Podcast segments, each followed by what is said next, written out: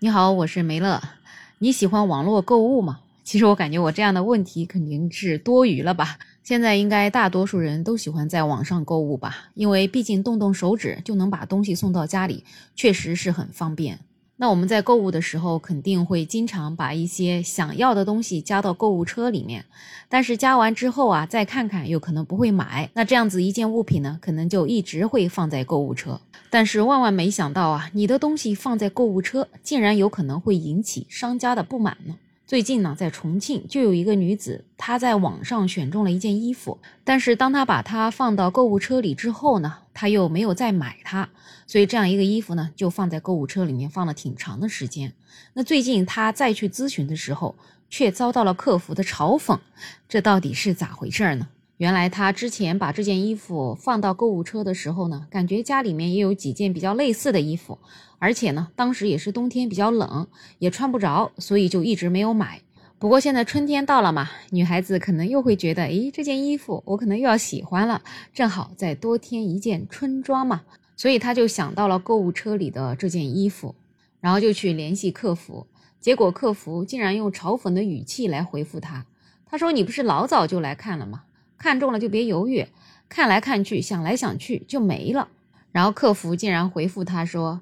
呵呵，现在有，估计你也不会拍的。这个女孩子吧，就感觉客服对她这样的回复，好像是自己买不起或者舍不得买似的，所以她就再次跟客服询问。结果呢，这位客服可牛了，已经把她给拉黑了。这女孩吧，就觉得受到了很大的委屈，她就把这件事情发到了网上，引发了很多网友的热议和关注。而这个店铺的老板看到网上发的这些帖子之后啊，就跟这个网友道歉。他说：“这个客服年纪还比较小，已经对他进行了批评教育。店铺呢，目前已经受到影响，希望这个网友能够删除他的帖子。”这位负责人还说：“目前这个店铺啊，有几千个人涌进去咨询，已经完全影响到他们的正常营业了。他觉得啊，他自己也是挺不容易的。”而网友对此提出的疑问就是：为什么商家能够看到我们消费者的购物车呢？这也太可怕了吧！但是呢，这个网络购物的某宝，它这个消费者热线啊，就回应说，商品在购物车的里面啊，商家是没有办法看到这些信息的，只有生成了订单之后，不管是有没有付款还是付款了，那才可以显示用户的信息。目前对这个事件的处理方法呢，是平台会对这个卖家做出公示、警告、扣分等等处理。关于平台回复的这个消息啊，有一些网友觉得，兴许是这个购物车确实不能看到，但是有的时候他们发现，他们在网上浏览某个店铺的时候，真的可能会留下痕迹，还真有那些店铺的客服会来给他发消息说：“亲，你来看了过我的店铺了，哎，你对这个产品有没有什么样的兴趣呢？”有一个淘宝客服也说。他说：“客户浏览店内的商品呢，我们确实是能看到浏览痕迹，可以知道他心仪哪件商品。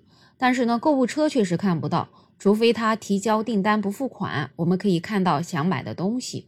这个时候才会为了自己的提成催促用户付款。